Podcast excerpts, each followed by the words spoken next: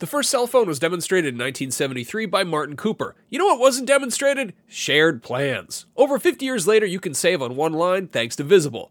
When you switch to Visible, the wireless company that makes wireless visible, you can get a one-line plan with unlimited 5G data powered by Verizon for just 25 bucks a month, taxes and fees included. No hidden fees. No, really. You can look around for them, they're not there.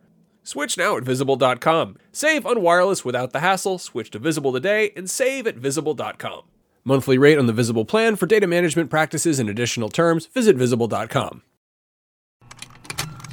Contained herein are the heresies of Radolf Burntwine, erstwhile monk turned traveling medical investigator. Join me as I uncover the blasphemous truth of a plague ridden world that ours is not a loving God, and we are not its favored children. The heresies of Radolf Burntwine, coming January 2nd, wherever podcasts are available.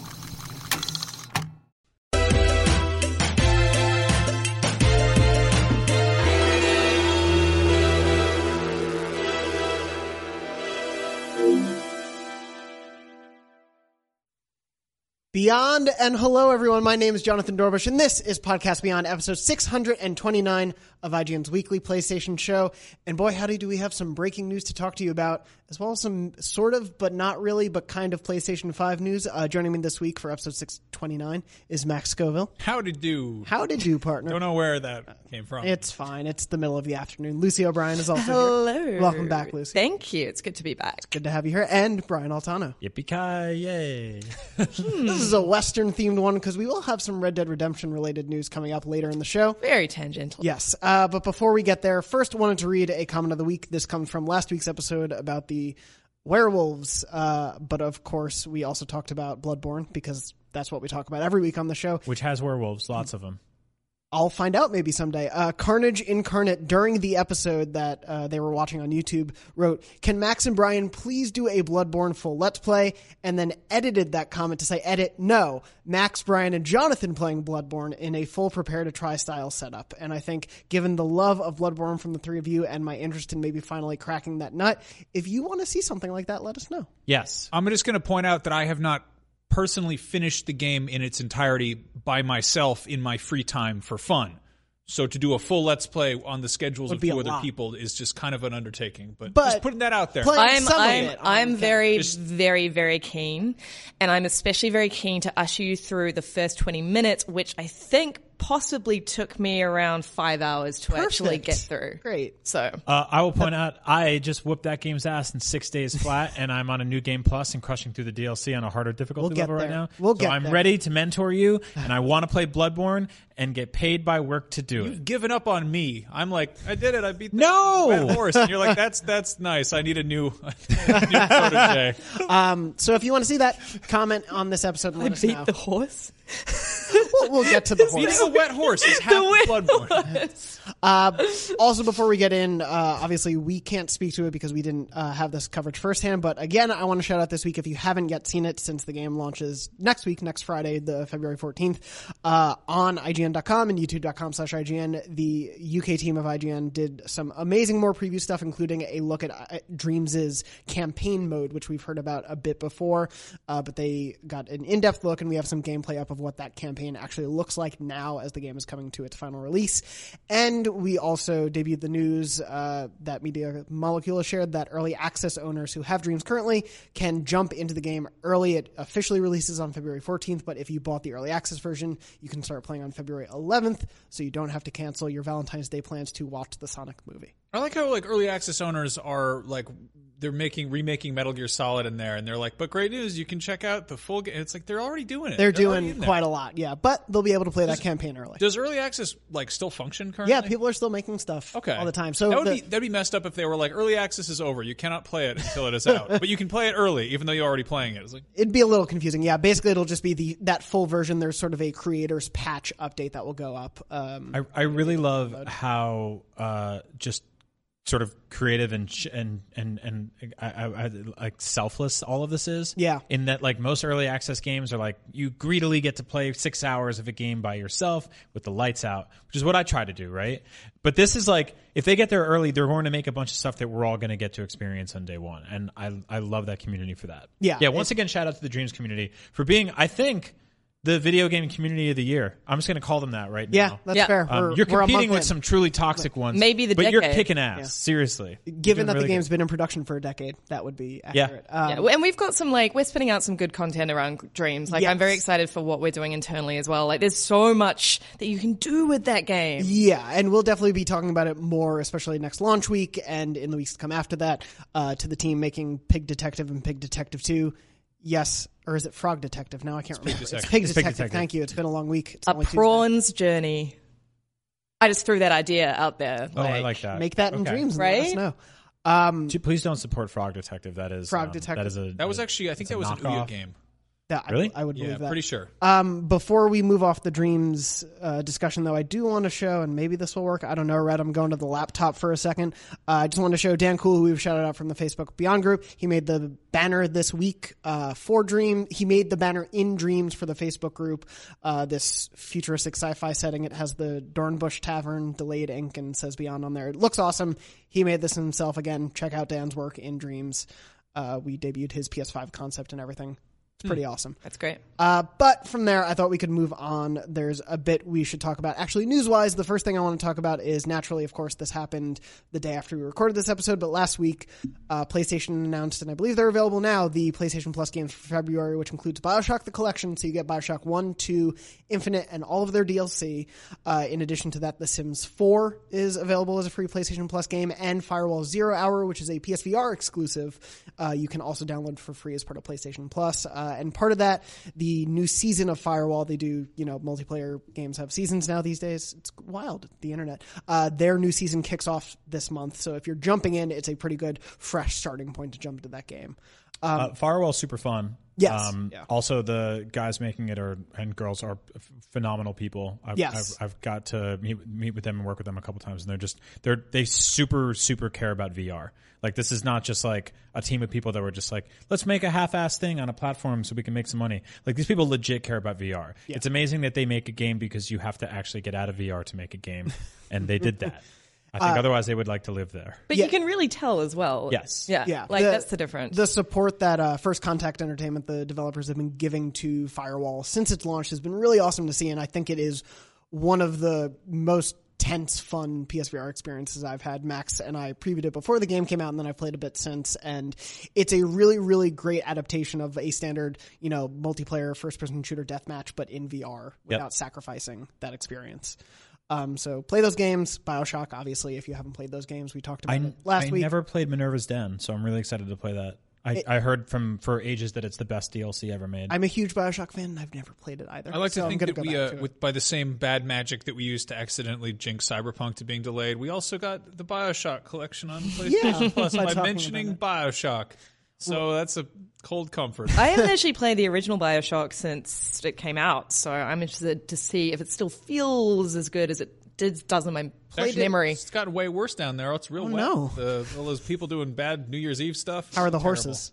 They, they they never got them down. Only seahorses down there, my friend. so the thing is, I really like Bioshock 2. I mean, I love the first one, but I really like Bioshock 2. Um, Two is better than I think history likes to pretend. yeah, and so the thing is with that is at the time it felt too samey. But we haven't had a new Bioshock game in so long that I think revisiting it or playing it for the first time uh, is going to reveal that there's a lot of cool stuff going on Yeah. there. There's a lot of really good art direction, a lot of great character designs. Yeah, there's some great gameplay. Um, there's multiple endings to that game, and some of them are like awesome. Yeah. So yeah, give that one a shot. yeah, that trilogy. Obviously, there's we're a little bit away from some of the biggest uh, game releases of this year. The Bioshock collection and The Sims and Firewall are pretty great ways to start this year.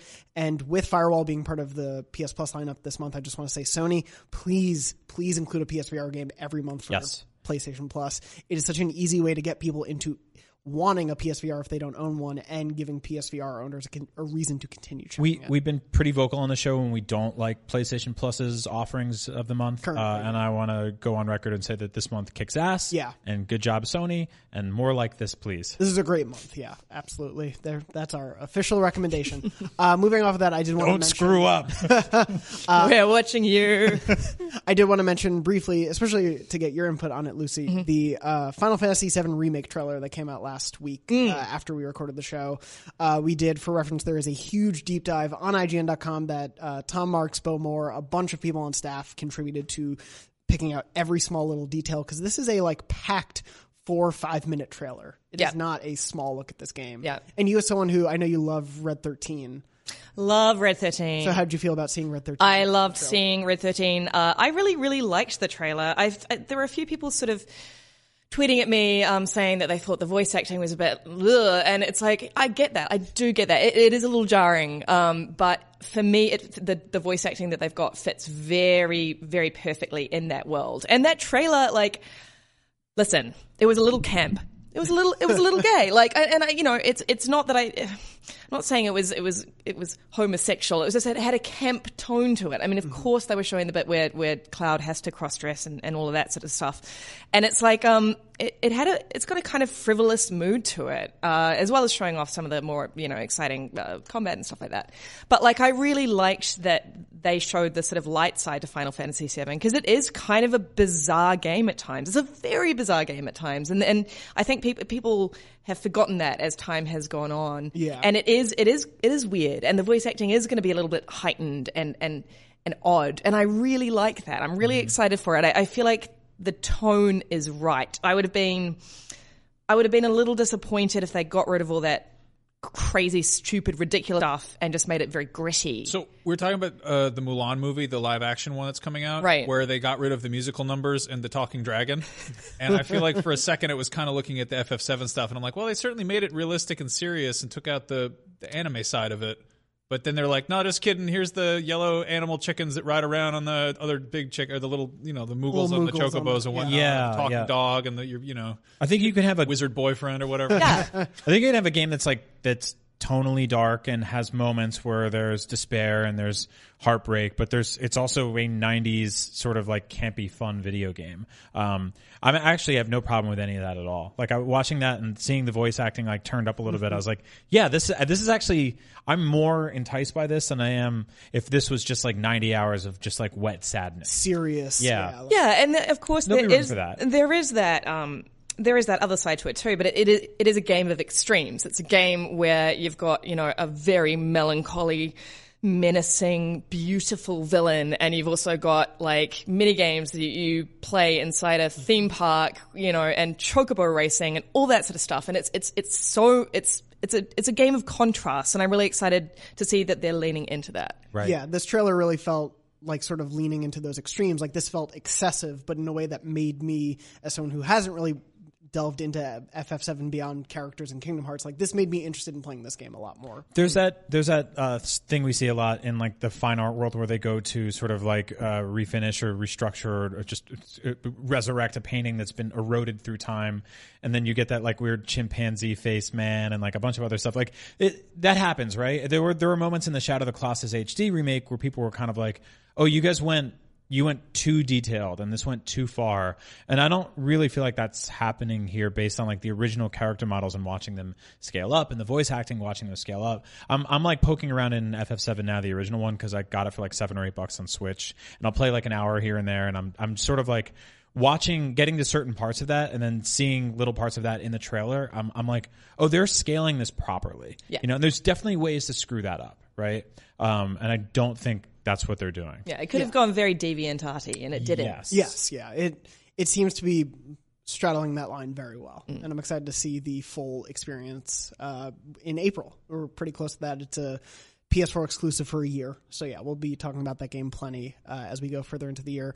Switching uh, to a totally different franchise and developer and publisher, uh, we wanted to mention some breaking news that happened just before, literally like a minute before we got into the show, which is that uh, Dan Houser from Rockstar will officially be leaving. Uh, Take Two Interactive announced as part of their uh, disclosures for their quarterly earnings. Uh, Dan Houser, Vice President Creative at Rockstar Games, will be leaving the company on March 11th of this year. Uh, their statement continued on to say we're extremely grateful for his contributions, etc. Uh, it made no mention of are they brothers? Yeah. Okay, his brother, uh, whose name I'm forgetting right now. Sam. Sam. thank you. Uh, I had it down, and then as soon as we started the show, I forgot it. Uh, no mention of Sam's uh, continuation or also leaving, but uh, my assumption is he'll probably be taking the figurehead position for now until they figure out a different way forward for the studio. But uh, wh- what do you all think of such a major, major figure from Rockstar leaving? Uh, Dan's been heavily involved in the GTA series, Red Dead, uh, all of the, some of their smaller series as well. Um, I think ultimately, like, I'm not super surprised. It's it's big news for sure, but um, from my understanding of the way that the Houser brothers work, is they kind of they have to say yes or no to everything. Like that's the way that they work from a top level. Everything is ultimately approved by the Houser brothers, uh, from you know the littlest piece of marketing to to huge you know gameplay changes, uh, and I can only imagine that you would eventually have enough. You'd just be, okay, you know, I actually need to take my fingers and toes and elbows out of all of these pies and actually step away and, and do something different because, uh, I mean, again, this is just speculation on my part, but it's just, it, I don't think that's necessarily sustainable. Yeah, no, totally. And it's also um, the project lead times on the stuff that Rockstar does is, you know, five to 10 years. These have long tail, like long shelf lives forever. They become some of the best selling games of all time. But it feels like we're years and years away from a GTA 6, and they're probably looking at this being, or he's looking at this being like, do I want to get on board for like a whole nother half a decade cycle, or I do, I, do I want to leave on top? Like we saw the NPD stuff come in, and like two of the best selling games of last year were Rockstar games. Yeah, Red Yeah. Dead has been the best selling game of the last four years, I believe they Yep. said, and GTA 5 is the best selling game of the last decade. Yeah.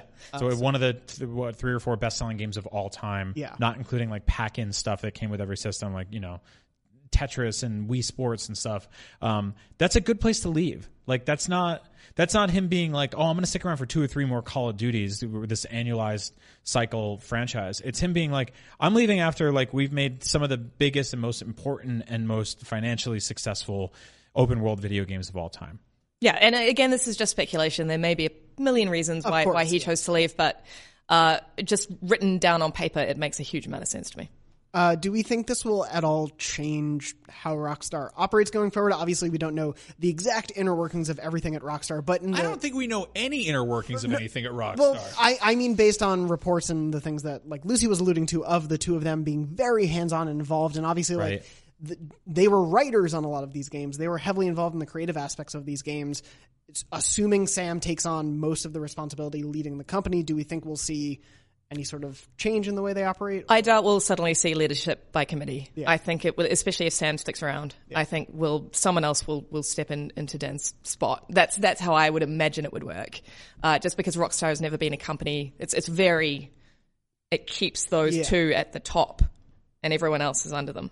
The secret third Houser brother steps in for him, like the third. The Hugo of Yeah. yeah, Bart Simpson. Yeah, Exactly. Yeah.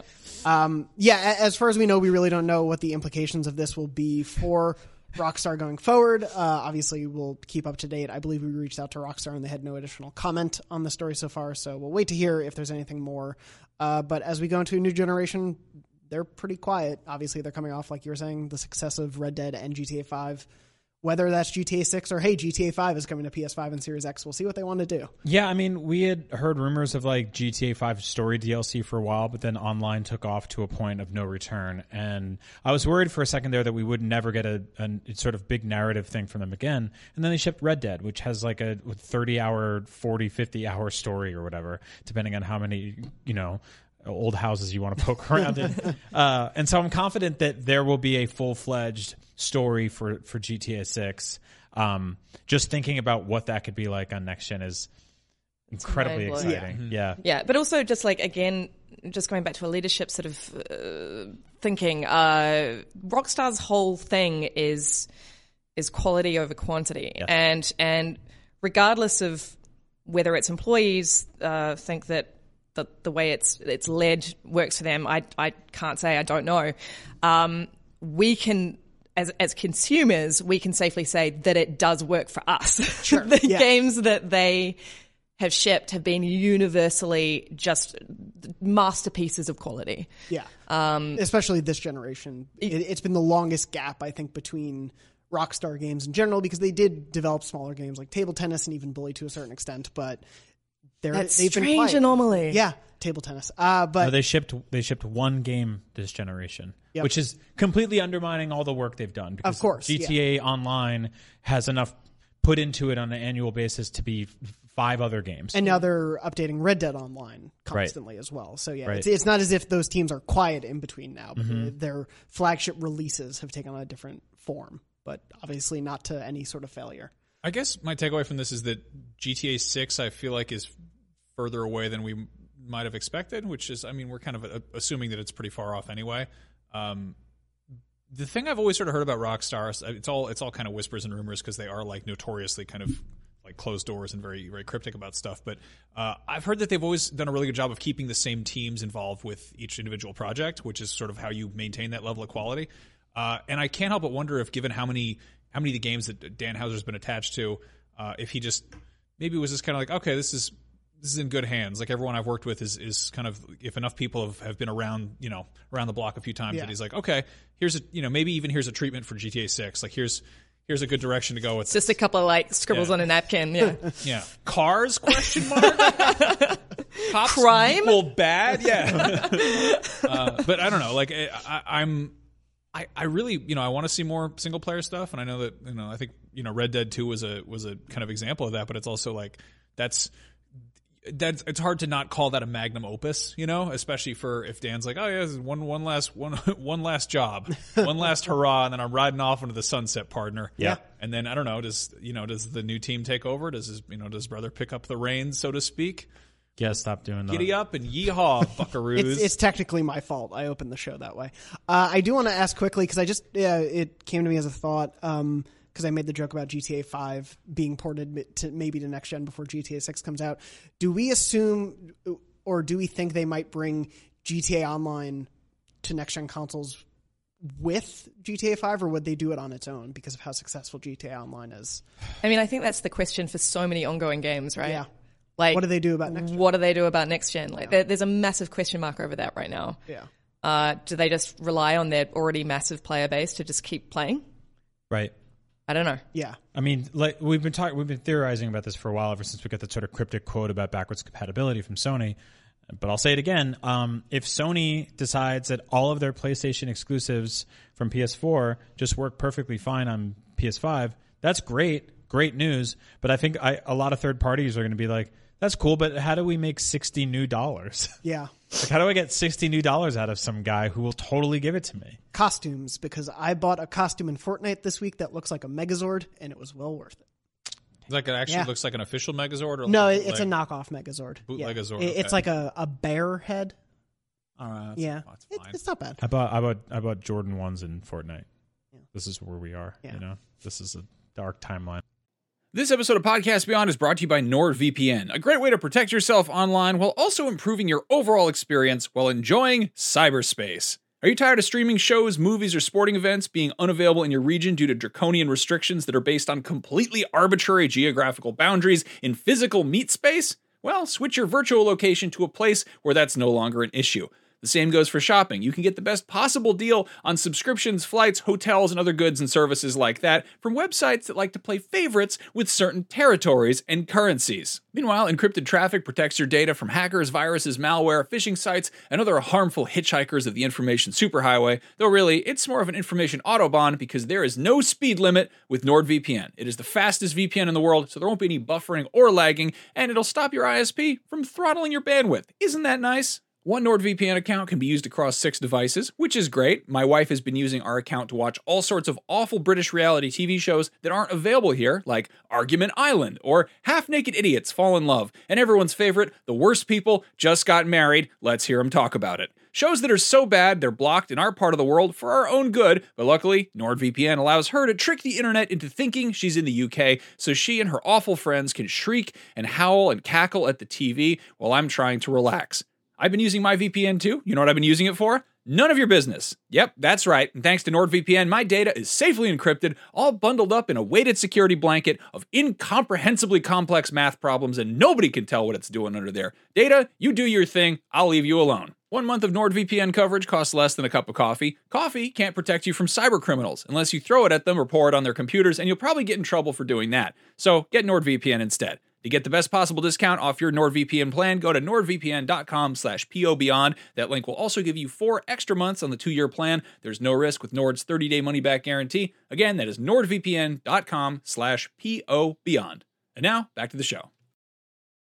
Hey there, this is Justin Bartha. I made a funny new podcast, King of the Egg Cream. It has the greatest cast in the history of podcasts with actors like Lewis Black, I'm torn by my feelings for two women. Bobby Cannavale, You can eat it, or if someone hits you, you can put it on your cut. Melanie Lynskey, I wonder what these marvelous things are that look just like boiled chicken feet. Jason Ritter, I can break things and pick locks and kill people. Michael Stuhlbarg, The whole point is to inspire people that they should make themselves better. Ari Graynor, No, don't whet its appetite. What are you, an idiot? me, Justin Bartha, That's not just any egg cream, that's a Lemke's special. and all narrated by the hilarious Richard Kind. This is the story of Harry Dalowitz and how he rose from nothing to become New York's King of the Egg Cream. So if you like funny true stories, come listen to King of the Egg Cream, available wherever you get your podcasts. Anyway, moving on from that, uh, did want to get back to PlayStation focused only news. Uh, small thing first to bring up. Uh, unsurprisingly, The Last of Us Part Two got an M rating. I What? think any of us are shocked that it's Well, not I won't be E10. spending my money on that. Fair enough. Family friendly gamer only. Are you kidding me?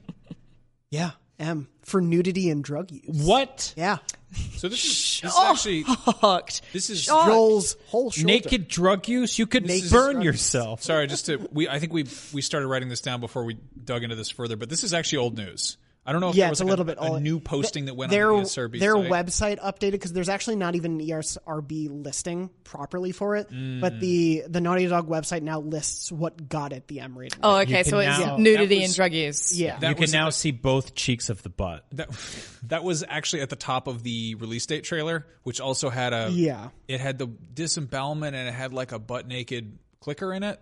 So they kind of already shown us this. Yeah. We're all speculating what kind of drug use.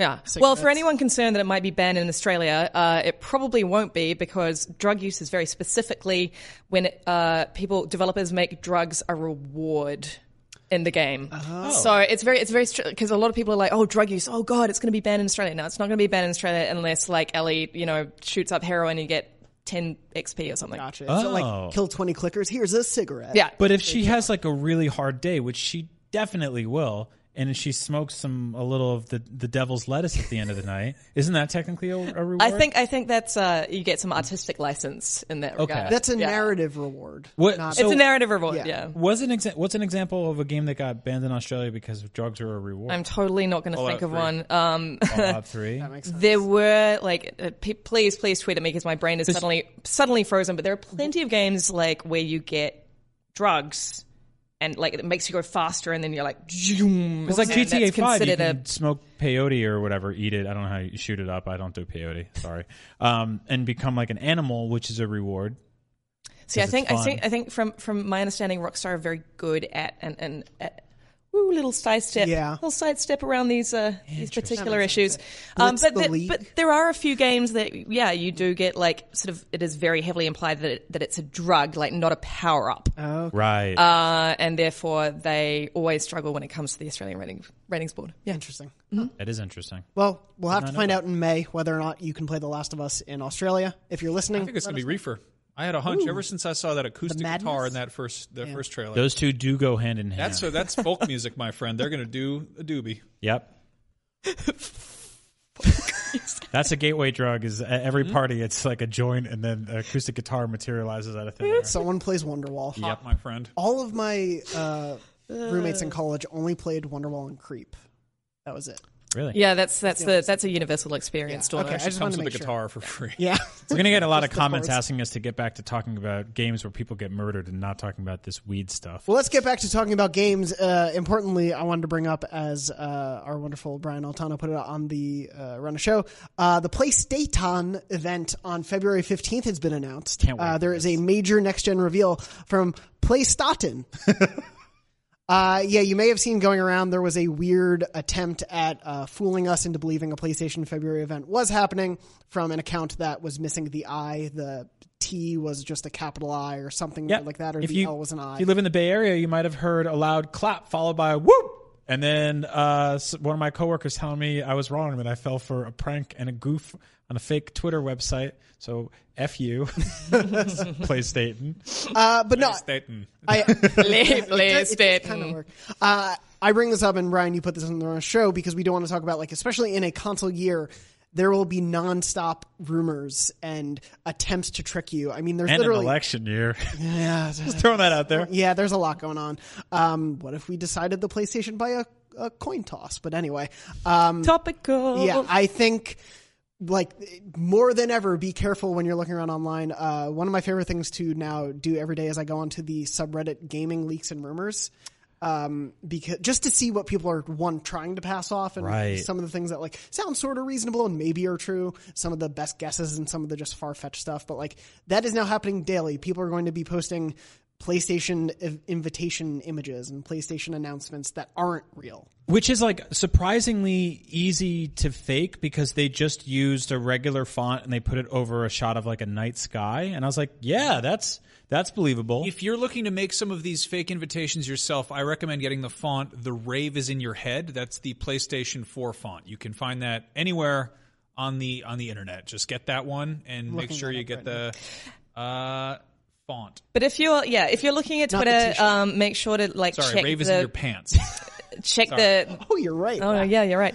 Uh, check the Twitter handle because I even even I saw that I saw that tweet and I was like, oh god, it's really ha- it's happening, it's happening. And then I saw like you underneath, you were like, love my play, Staunton, and like everyone was like. my, my, my Nintendo Switch. Nintendo's and, and, and, and like someone else was like, love my Swanee. And I was like, haha, that's, that's right, guys. Yeah, you can get the, the names of consoles wrong. And it took me, it took me forever to actually Right. figure out that it was fake. Yeah. little cheat code here. Like the it's the uppercase I's uh, pretend to be L's a lot, number Yeah. ones, all that fun stuff. It's just like yeah, just a quick PSA. Read the Twitter handle, ex- ex- incredibly close. Click on the thing. If if it says that they have 600 followers, that's a mistake because PlayStation would never have 600 followers. That'd be an utter failure. That would be abysmal. Yeah, they would for not be the social top media selling yeah. console. And it, like, if you hear never gonna give you up, um, that's not a bad sign. Yes, that's that means something has gone a goof. so be careful. Just yeah, just be careful out there. There's Yeah. going to be a lot of horse apples getting thrown around this year. There was uh they announced a Fortnite competitive esports event for PlayStation only on February 15th and so I saw people trying to tweet around as a joke like PlayStation event happening on February 15th but it was the Fortnite esports. So Yep. yeah, you're going to see a lot of that going on. Uh obviously wait to hear it from the official sources and we have a couple small things to talk about this week from PlayStation official sources that came out uh earlier today as we're recording uh, the day before you're listening to this. So the first thing I want to bring up is that PlayStation has officially launched a PS5 website page. There is now actually a page for the PlayStation 5 where you can sign up for an email uh, to learn about the PlayStation 5. But the filler text there says, quote, We've begun to share some of the incredible features you can expect from PlayStation 5, but we're not quite ready to fully unveil the next generation of PlayStation. Sign up below to be among the first to receive updates as we announce them, including news on the PS5 release date, PS5 price, and the upcoming roster of PS5 launch games. One, wonderful SEO work on that paragraph. Two, I think this definitely means we're farther away than we thought from Yeah. the reveal event. Um, them specifically calling out the information we they know we want with the date, launch games, and price, and saying we're not f- ready to fully unveil. To me, says eh, not in the next. so couple there weeks. is actually a lot of details here if we dig into it. Yes. This tells us that there will be more than one launch game. yes, That is Confirmed. confirmed. That is there will be multiple games available for gamers at launch. not just Knack three. you heard it here first. Um, that's all they've We got given us nothing. officially. Yeah, We have no, nothing. That's where we're at right now. Like that's kind of the weirdness of this console generation, more so in the past. Obviously, last gen in February we had the PS4 reveal event. Right now we have a paragraph of filler text on a website. I just I hate this like this like trickling out of information stuff where it's like, hey, we found out what the name of one of the two of the new Xboxes is. Okay, what about the other one? How much is it going to be? What can it do? Shh. Yep. What, what's the PS5 called? Is PS5? Oh, I should ask the better question. Yep. Uh, that logo reveal, as we've said before on this the show, was the number one story on the IGN website that Yep. day. Yeah, because there were no other stories. There was a It's couple. slow time of year. They had like a cool TV at CES. Uh, but to piggyback off of this, there was another bit of PlayStation 5 esque information that I do think we need to parse the language of a little bit. Uh, during, during, excuse me, PlayStation's earnings call during, uh, Chief Financial Officer Hiroki Totoki was asked sort of about the transition and the price of the PS5. They were wondering, hey, can you forecast us on what we can expect you to sell this for? there was a long-winded answer to this question that basically doesn't answer it, but sort of does answer some interesting things. There are a lot of words. There are a lot of words. Um, and uh, there's another paragraph that's not quite as related to it. It's sort of about their production cycle, but I will get to the main part of the quote. It's what is not very clear or visible. It's because we are competing in the space. Uh, competing is the big part there. So it's very difficult to discuss anything about the price at this point of time. And depending upon the price level, we may have to determine the promotion that we are going to deploy and how much cost we are prepared to pay. So it's a question of balance. And because it's a balancing act, it's very difficult to say anything concrete at this point of time. But when I said a smooth transition, uh, referring to the transition between PS4 and PS5, we mean that we will definitely choose the optimal approach and that we would try to have the best balance so that we will be profitable in the life, during the life of this product. Which is to say, that's one hell of an earnings call answer. It's just such, it's so many marketing terms that sort of like ultimately mean nothing. It's it's very much like you know when uh refer- like the comment sports commentators are like watching a basketball game. They're like, sure is a game of two halves. You know, there can be only one winner. I mean, There've like ups I- and downs. They're going to be ups They've- and downs. They've played hard. But like you know, it's uh, of, of course what we're hearing is that they're going to be competitive. Yes, and that they are. To me, it, it implies they are not totally settled on price. Like they are willing to move Yeah. it depending on the competition, the Xbox Series X. But it is a matter of who goes first. Yeah. It's got to be a dollar difference. Dollar difference. Dollar It's very much being like at a restaurant with your friend and you're like, what are you what are you gonna order? Yep. Oh, really? I was gonna get the cheese. I'll order what you're getting though. Well, and the other interesting part of this, to me at least, that gives us some sense of it is that they are willing to have a higher price point, but they know that that means they'll have to market it more to convince you why it's worth it. Uh, specifically, when they say uh, we may have to determine the promotion that we are going to pl- deploy and how much cost we are prepared to pay. So essentially, we realize we may have to promote more if it's going to be a tougher sell at a price point. But Yeah. that's that's what that infers to me. But essentially, it is a like, hey, we're waiting for those other guys. Just when they say something, we'll we'll say something. Well, the last time they rolled out with an incredibly high price point and just kind of stumbled being like, you'll buy it. They didn't. Yeah. People did not buy it. Yep. And so they had to undercut that and price drop the PS3. Like that. I think that they are looking at that uh, as a big stain. Yeah. And trying to avoid doing that again. Um, yeah, I, I, I, I have a feeling these are going to be very, very expensive machines, and I think that Xbox's tactic is going to be undercut Sony by having one that's priced hundred dollars cheaper, that's less powerful, uh, than also having one that's hundred dollars more, that's more powerful. And Sony's going to be right in the middle, being Yeah. like, "Here's our price," but um, it does seem like they're not settled yet. Uh, it's it's a it's a matter of how much they want to dip into their war chest and take a hit at launch. Um, and we've said this a couple times in the show, but most consoles are sold at a loss, and they make that money back with software and peripherals almost immediately. And so it's okay because it's like you'll probably pay forty dollars more than you should for a controller, but a hundred or one hundred fifty dollars less than you should for a console. And so if you buy a few games, uh, especially digitally, where there's no overhead for them to have to pay some brick and mortar store to keep the lights on. Um, they'll make their money back. They'll break even, but that's that's that's all sort of a shell game right now. Yeah. So we'll see what happens there. Yeah. And hearing such a, a verbose non-answer that is also like using words like competitive is it is nice. It it isn't. It doesn't have this like terse cockiness that suggests that they're like, you know, we're on top of the game. We know what we're doing. Everyone chill out. We got, you know, hold on. You know, we're in for Mhm. a ride. It's like, I mean, yeah, I think that the fact that they've not forgotten about the PS3 debacle is is very good. Yeah, it, it feels like they know they're this is not going to be a slam dunk win. They're going to be on top next gen. They've ping ponged back and forth in previous generations, and I think they see we're going to have to deal with what the competition does. And it really seems to me, though, that they are like, we'll really wait to see what the competition does. And I do think we're going to be in a bit of a holding pattern at the beginning of the year.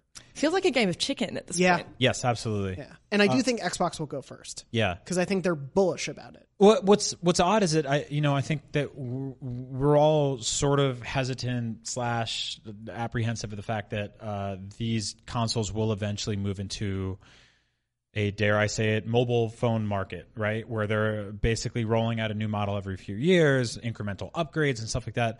I don't know if Apple sits around deliberating over price because they seem to just roll out stubbornly with some big loud price every year and then people just pay it or do layaway plans or you know like I I pay monthly for my phone. Yeah, and and then like at the end of every year or two they're like here's the new one and it's the same price and I I never really get that sticker shock of dropping $1200 all at once.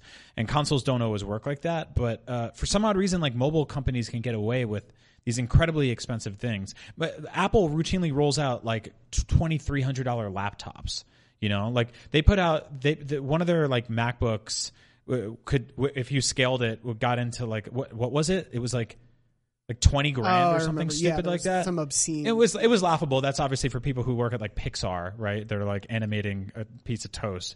Uh, but the, for for video game consoles, like they're very specific about a price point, and they have to keep it at that exact thing because otherwise, I think people get scared away for the entire generation. Well, I mean, the key difference is you can you can arguably buy a laptop as a work expense or as a thing you need to do, you know, your schoolwork or for your job or whatever. And a phone is a thing that you carry around and, you know, maybe you break it or you you know need it to call your mom on Sundays. But like a video game console is it's a luxury. It's a Yeah. thing you you can't justify, but it's seeing that we I feel like we've already moved into that that sort of iterative model and it's been very kind of like low key the sort of the the the software has stayed generational like we don't have PS4 Pro games we still have PS4 games Mhm.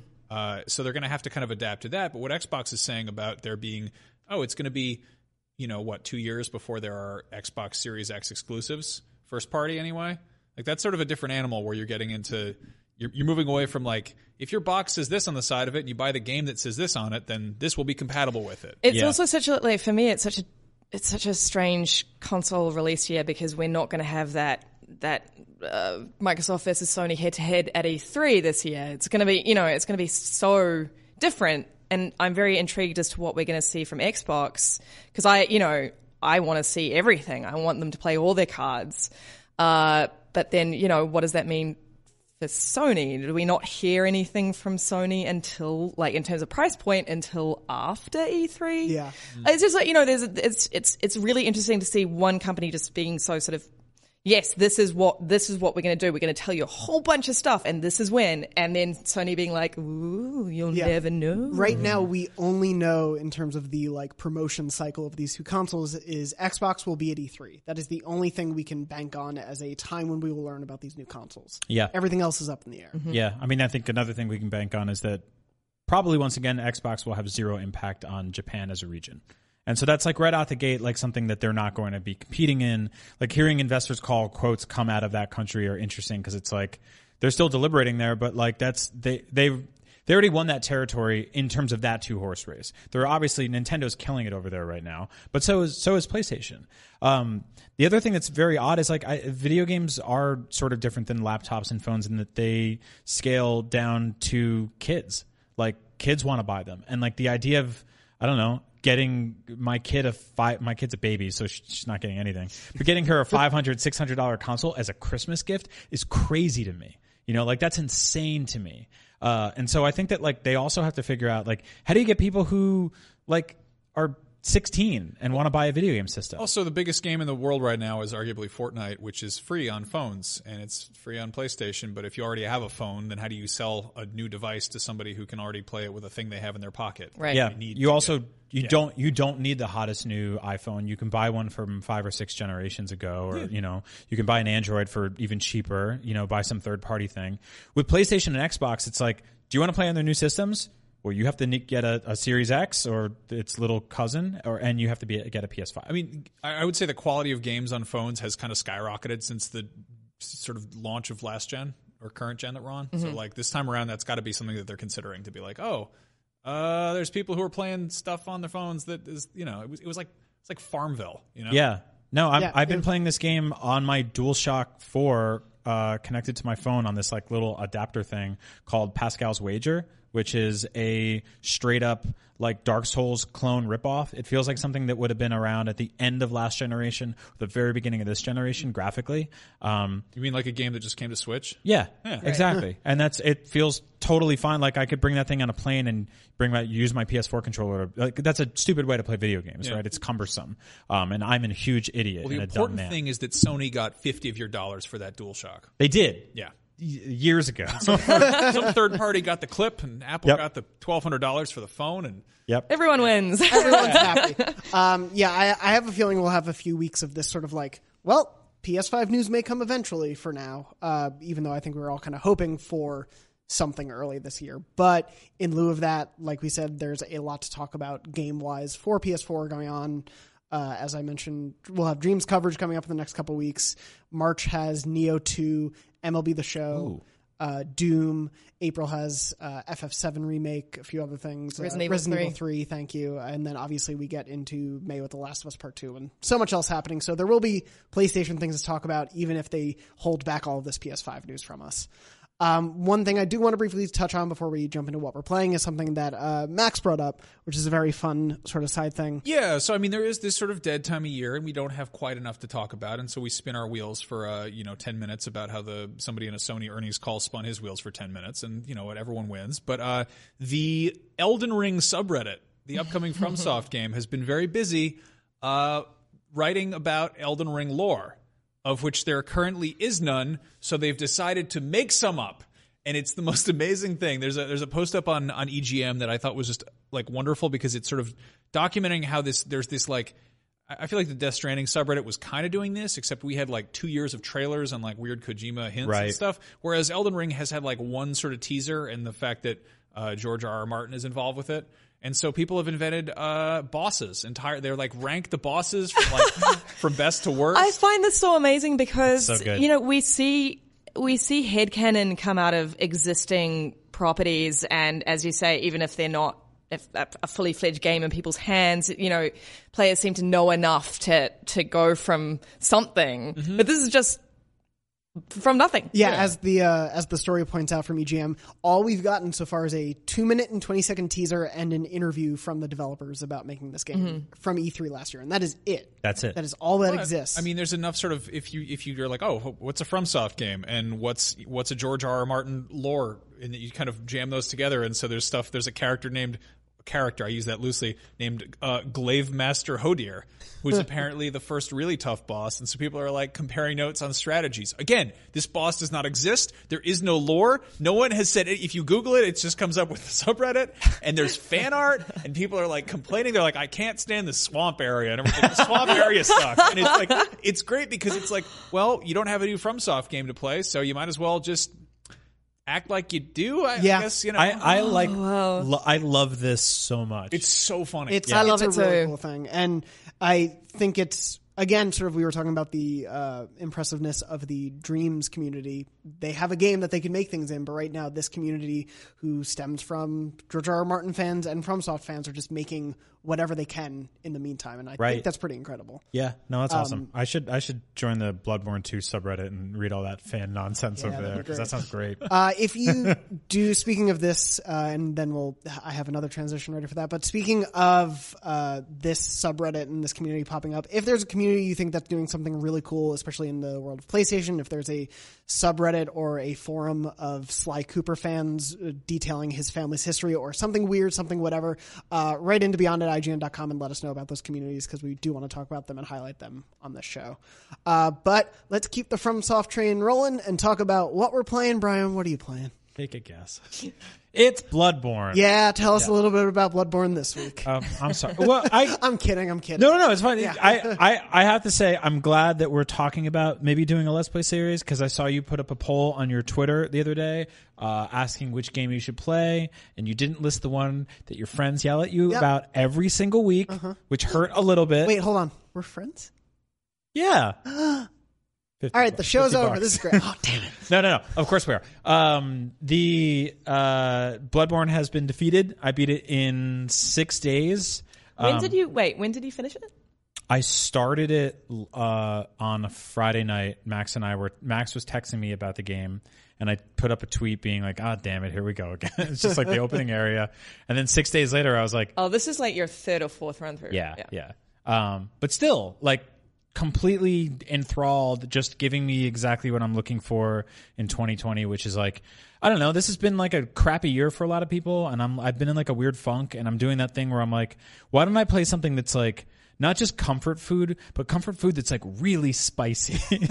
you know, like comfort you food also that pushes you back. You have to like hunt it first. Yeah, yeah, yeah. It's like if they were if they made like like habanero scorpions. that Yes. you had to, like you had to fight them and you had to fight them, and then- kill them, but then Yeah. when you beat them, you're like, I'm satisfied. Yeah, that was a good Um, treat. and so I did a thing this time around where, quick PSA, if you've never played Bloodborne, come on, please play Bloodborne. but uh, you can't. You can access the DLC, uh, which you should buy because it's amazing. Um, do not wait to beat the game to do that.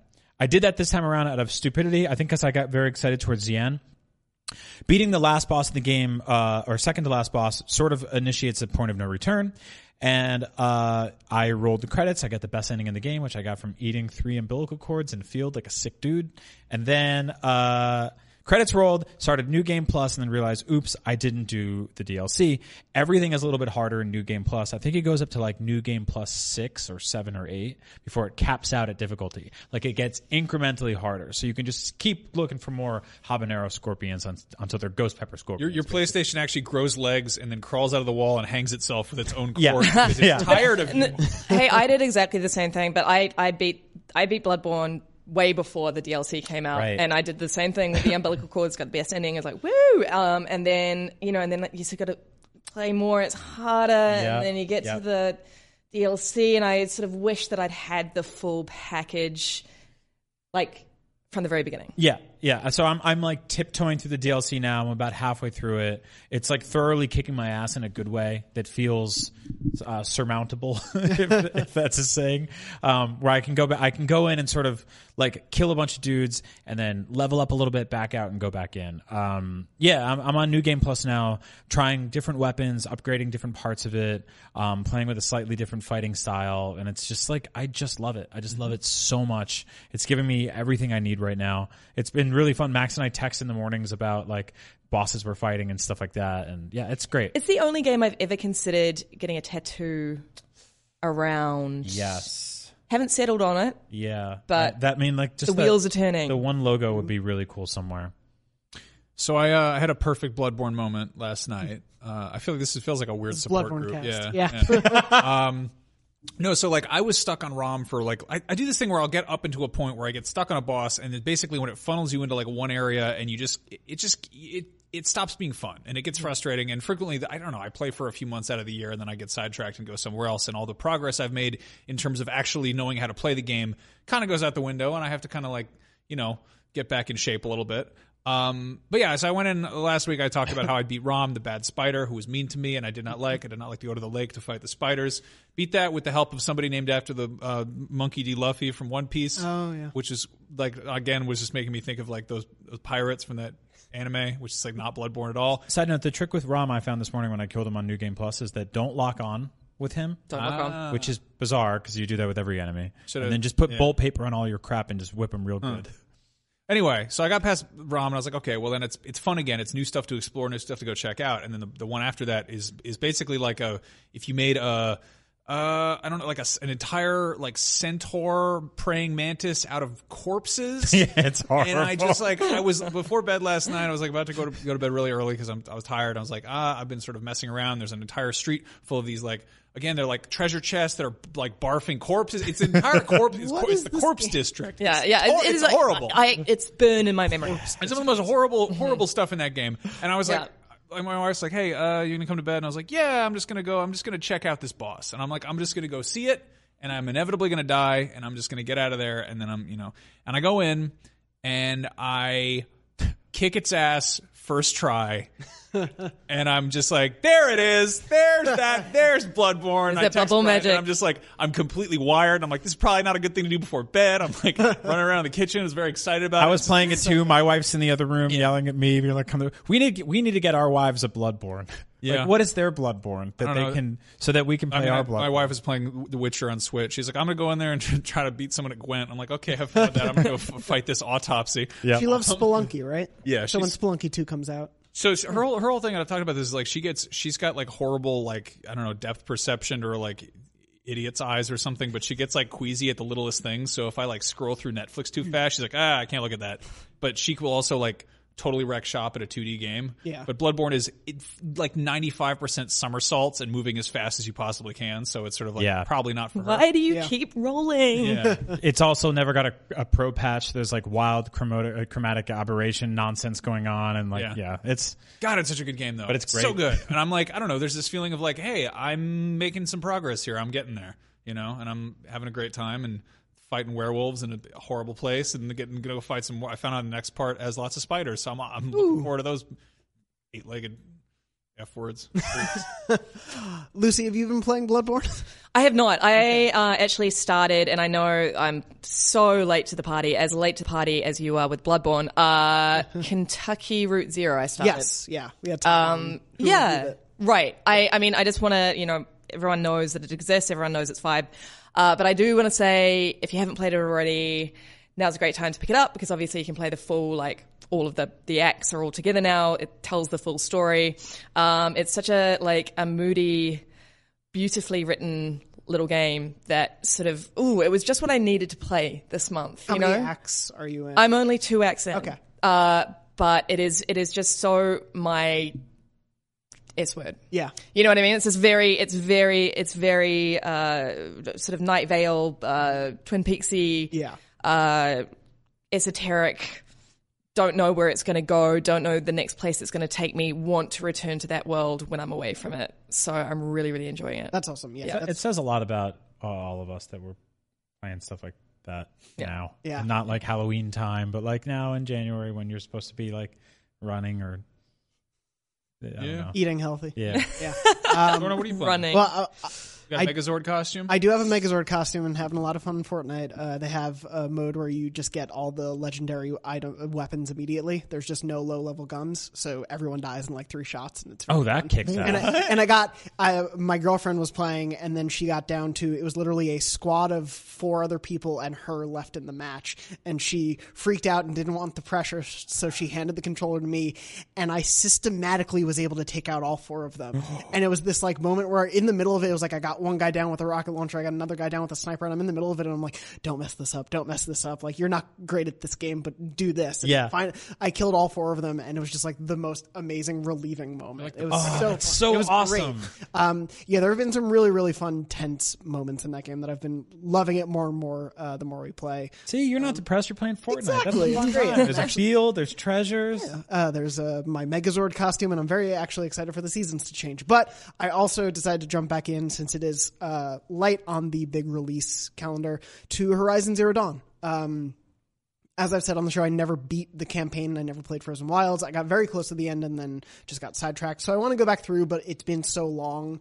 Uh, I tried jumping into a late mission, just got my butt kicked. Uh, so I thought I'd start over from the beginning, get used to all the mechanics again, re-explore the story and the characters and everything. And I'm maybe five or six hours in, uh, maybe a little later. And uh, yeah, that game. First of all, it is stupidly pretty. I'm playing on 4K, um, HDR, and everything, which I didn't play when I first played it. And I'm having the same problem I did back then, where I can't stop going into photo mode. Yeah, And yeah, I just yeah. like, I can't stop taking photos because there are so many amazing moments and there's so much great art design in that world, whether it's the enemies or the environment or Aloy or just like these small moments that you can pick up and the fact that you can change the time of day in that world to any moment in the 24 hour cycle. And you can just get the most beautiful shots. That has like one of the best video game photo modes. Yeah, it is incredible and it playing through that game is just like the stunning reminder of wow, this game. It's still I think one of the most beautiful games I've ever played. I'm I'm really uh, itching to try that game again. Yeah. Um, I almost hundred percent of it first time around. I I know I got all the stupid coffee cups and all that, the mugs. Yeah. Um, I'm I miss like one part of the power armor, which I'm furious about. I want to go Oh, back yeah. and get. Um, and I did the Frozen Wild stuff. I was looking that up after you said that, and I realized there is one bit of that final armor that you have to get during a cutscene, not a cutscene, but during a scripted moment. Right. And if you don't get it, it's in an area that locks off until you beat the game. Yes. So I just have to go through the campaign and beat it. Until Yeah, yeah, yeah. So I probably have to So- do the same thing. No, yeah, it's it's just an interesting thing. Um, I, I can still hear the map music in that game, by the way. Like Yeah. when you hit the when you hit the button to bring up the map. Oh, yeah. Or lack of music is just sort of like this, that's sort of like haunting. Yeah, it's like this ambient wind chimey nonsense. Yeah, Um, it's like if I a still hear cloud it. could sing. Yeah. is Oh, that that's is. beautiful. The amount of times I tried to set a waypoint only to be like greeted by like some weird slant and Aloy couldn't get up it and trying to and fake my way up anyway. I like I, I th- that that one was so interesting because again I reviewed it so many years ago. Um, but it was such a blank slate of a game. Like we knew.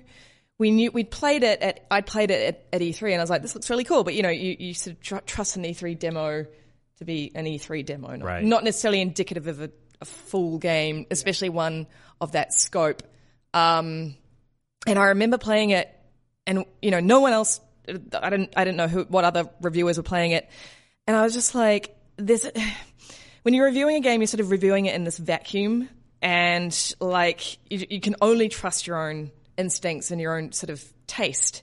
Uh, and I remember there was just sort of I was five hours in, and I was just like, "This is a this is an amazing game. Yeah. This is this is like top tier. Yeah. And it was such a delightful surprise because, again, you know, I, Guerrilla kind of had something to prove because they'd only made the Killzone series before. I think that was a big part of people going into it, sort of not knowing what to expect. 'cause Killzone's always been like, that's fine, you know. Mm. Yeah, Someone's like it's get mad at totally for saying that. No, no, no, but Well, especially coming off of Shadowfall, which I think was technically brilliant, like beautiful to look at, but was not what people wanted. But it, but even but even um, with its uh, past games, you know, regardless of quality, uh, Horizon was so different to anything that they'd done before. Right. Uh, that was the thing that kind of threw me. I was like, this could this does, does not feel like it was made by Guerrilla, and it made me really excited for Guerrilla as a studio in, a, in a whole new light. it did really feel like an evolution for them. And yeah, going back to it, the thing that I've noticed the most is because I do remember playing a large bulk of that game, and by the end of where I was playing, kind of trying to brute force the combat and just like shoot as many arrows as possible and just take them down instantly. But it really is like you need to set hunting traps. You need to plan out. And the idea, like even just the first sawtooth battle that you get in the game where you're training, uh, where Aloy is training, and you're like, okay, I think I can put an electric trap here and then here and then draw it around this way and then I'm able to knock off those plates once it's down. Like you there is this methodology to the combat that is really unique and really fun. Uh, Yeah. even when some of the world itself like it's such a flexible and open gameplay style as opposed to the open worldness which I think unfortunately doesn't hold up quite as well as the combat especially when it came out, you know, 2 weeks apart from Climb Anywhere Breath of the Wild. Yeah, I was gonna I was gonna say that's that's definitely an aspect that's weaker in, but like in terms of like competing in the the the mind space for all of us, like Horizon totally held its own Yeah. against Oh, Breath yeah. of the Wild. Yeah. Like the fact that years later we're still talking about it and we want to play it again and like we're itching for a sequel. There's a lot of like open world games that have gone head to head with bigger open world games that we never speak of again. Um, Prototype. I can't remember them. Yeah, prototype. That's a good example, right? Um, uh, but I think I think Horizon really held it down, um, es- especially being on PlayStation. You know, where it didn't have to go head to head with with with Breath of the Wild. But uh, playing those those two games back to back was definitely jarring because they do a lot of things different and some things better than others, and on each side. Uh, but I'm really glad that both of them were tremendously successful. Yeah. and that we'll absolutely get sequels to both. Yeah, Horizon has sold tremendously well, and I think we're all kind of just waiting for the day Guerrilla announces Horizon 2, whatever it gets called. Um, but yeah, I'm having a blast. I am intending to platinum it and at least beat all the way through the campaign and everything. Um, and if you guys are down, I'd love to be able to like talk about it a little bit more if you want to replay some of it. Maybe Yeah, later totally. This month. Sounds we great. Can, uh, play some of it. So if you at home also want to play a little bit of Horizon, I think we'll try to talk about it a little bit more in depth. Obviously, full of spoilers and whatnot. It's been a few years since it came out, but we'll try to talk a little bit more in depth about that, and hopefully in the future more PS4 games. That Yeah, can we we're talking about not necessarily like a full fledged book club, but sort of revisiting some of the stuff from this generation to not only celebrate the PS4, but also kind of give us an idea of where stuff will go fundamentally in the next gen. Like watching how Ghost of Tsushima will operate after, you know, maybe revisiting Infamous and playing a few, a few hours of that, uh, checking out Horizon and being like, oh, what could the sequel do? Like, You know, I'll- You know, what's, you know what's going to be weird is checking out Horizon after Death Stranding because they're Yeah. Yeah. running in the same The engine Decima with the engine. same Right, Yeah. right. Um, yeah. Yeah. So I think we definitely want to do that, and as Brian was saying, uh, sort of do this on a repeating basis throughout the course of the year when we can find the time for them. But uh, for now, the official Beyond Book Club game of the month is Horizon. So start playing a little bit of that, and we'll definitely talk about that as we get further into the month. Uh, as we wrap up the show, want to briefly jump in since I know we're running short on time on one memory card story. Uh, memory card, of course, is our weekly segment where you, the listeners and viewers at home, write in with your weird, funny, wacky, sad, happy, whatever memories of your PlayStation life. And we read them on the show. Uh, we're going to read one this week. It comes from Matt. Matt wrote in to beyond at IGN.com like you can with the subject line memory card and said, Hi all, with all the next gen talk and rumors of a possible PS5 event in the coming months, it got me thinking of the PS4 event from February, February 2013. I was in college at the time, drawing naked people as part of a life drawing class. We I've were- been there. We were the drawing part. It's less fun than it sounds. Oh. we were allowed to listen to music during the class, so I had the event going on my phone, and my professor, my professor didn't seem to care. Just the audio and occasional glances were awesome and got me really excited about the console. To this day, I can't hear Monster Hospital without thinking about the pretty reflections and Fire and Killzone in a room full of PlayStation logos. I hadn't really been into PlayStation before this, but it's definitely convinced me to jump on board, and I'm so glad I did. If it's not obvious, what were you all doing during the event? Matt asks. Also, my prediction for the Horizon Zero title uh, sequel title: Horizon First Dawn. I was nude modeling for an art class, and this one guy just kept looking at his phone instead of me, which I thought was incredibly rude. No, uh, I was working here, I believe. Yeah, Yeah. Thirteen. Yeah, so I think we were getting, we're, maybe we were getting pings from from people uh, on site. Uh, you were working here too, right? I was working here, but I remember this very vividly. I was working in the Australian office and I'm pretty sure our internet was down. like, you know, like the old Aussie, like the old adage that Australian internet sucks. um, so I sort of just remember seeing like, like little snippets of it, but not the full thing because it kept going down. Yeah. That's my story. Max, do you know where? I was at Rev Revision Three. We're doing Rev Three game stuff, and I think we did like a pre and post show for that. I don't remember. I don't. I don't even know. I was following IGN's coverage at that time because I was um, I was in college. I was the editor of my school newspaper at the time, so I was probably like in the office working uh, on the next issue of the ma- the newspaper. Kids news. Yeah, kids news. Um, all the all the children's news you can read uh, at NYU. But uh, no, so I I remember like vividly watching. that whole conference via the IGN coverage of it, um, because conference watching was always such a big thing that I very much associated with IGN. And we're just we're just rolling right past it. Um, I'm sorry, kids news is the funniest. kids news is very good. Uh, It's basically what we do here. the one dumb console uh, reveal event thing I've done similar to this was when the Wii was revealed at E3, Mm. uh, and they did this like huge presentation for it. It was the first time, so they're showing people like ducking, going crazy, playing Red Steel, and like someone shooting and someone playing Wii Sports. I ripped the video file from IGN, downloaded it onto my iPod Video. And would watch it on the bus ride to school in the months after because I was so excited. Do you remember how many times on during the launch of the Nintendo Wii you had to jump behind your couch? Yep. To pick off shots in Red Steel. No, No. no, one ever did that. No. No, one ever did that. You sat or like laid down and just did like a quick flick of your wrist, and that's Yeah. how you played. Um, that game, damn it. yeah. Anyway, thank you so much uh, for writing in. If you want to write in for a memory card story, you can write into beyond at IGN.com with the subject line memory card. And I'm going to keep that rolling with another way you can write into beyond at IGN.com, which is for our newer segment, That One Thing. We debuted this last week.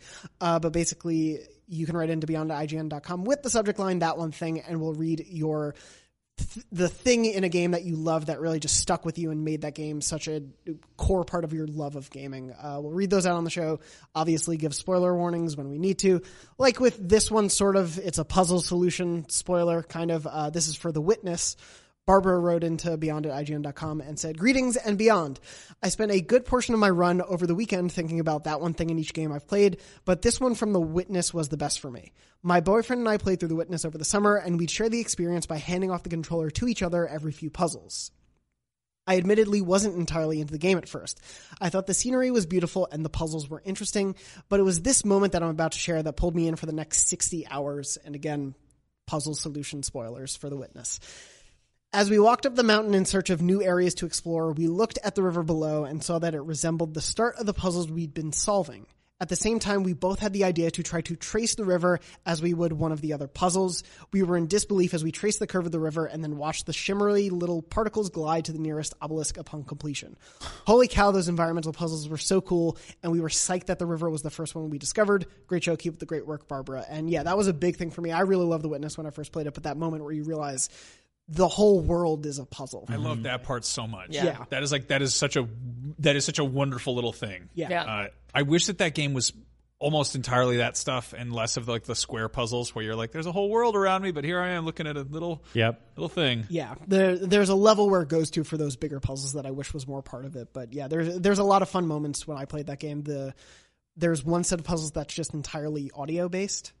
Um, in there. Oh, I remember. And I remember I could not figure out a, a certain puzzle, and I brought my roommates at the time into the room with me. And I was like, "So it's going like dot dot blank dot, but what if it was dot blank dot dot?" And I'm like trying to figure out the way to go, and they're just looking at me like I'm insane because it's just a you see a bunch of reads, like there's no Right. puzzle to look at, so you're just trying to figure it out. And they're like, "What are you talking?" the Witness was such a strange like mishmash of, of oh god, the beauty of video games. This is like unlike any game I've played before. Oh, you know, like I I'm suddenly spiritual. and just like, oh, I'm so stupid. Yeah. I'm so stupid. Why can't I get this? Yep. Yeah. My my wife played that with Alana Pierce, who used to be on the show, and they I think they they were both stuck on something, and they just decided to team up and just finish it together. Yeah. And so they had like they had like like crazy people notes everywhere. They had like scratch paper. They were taking The, little- the community like meme thing. yeah, yeah, yeah. No, it was that, but they were taking um, pieces of graph paper and cutting them up with like a razor blade to make like little line shapes to try to align them accordingly. And like, I swear, if you dig through my like coffee table, like the drawer inside it, you will find like remnants of witness puzzle solutions kicking around in That's there. amazing. Uh, yeah, obviously that game affected us in a lot of those ways, and it's great to hear from you, Barbara, that it did for you as well. If you want to write in with that one thing that really stuck with you from a game, write into beyond at IGN.com with that subject line, and we'll read those on the weeks and months to come. But uh, that brings us to the end of this episode. Yeehaw. Uh, thank you so much for listening and or watching this episode, uh, Beyond episode 629. Beyond is normally live every Wednesday at 3 p.m. Pacific at beyond.ign.com, youtube.com slash IGN, uh, beyond, excuse me, and your favorite podcast services. When we're not recording the show, of course, we are on IGN.com making videos and words and wonderful photoshops and all the things that we do here. So please check out all of that. Uh, anything you guys want to tout that you've been working on recently before we wrap up? Silence. Oh, no, over. just like ugh. a Anyway. lot. A lot. Oh yeah, no, wait, wait. We did a thing. We did a video over the weekend. It's, it, it was a video version of a, of a very stupid article we did where we photoshopped a bunch of Xbox Series X color schemes and collector's editions that we want to see. Yes. It's very silly. Oh, also, I I do have something. um, by the time this episode goes live, uh, it'll be on the site. Uh, we got this amazing developer, Adrian uh, Newell. He like tweeted out this whole sort of thread about what it was like to work on a game for four years and it never never be released, and just kind of like the heartache and like the highs and lows of that, and and all of the the crazy journey that he went through.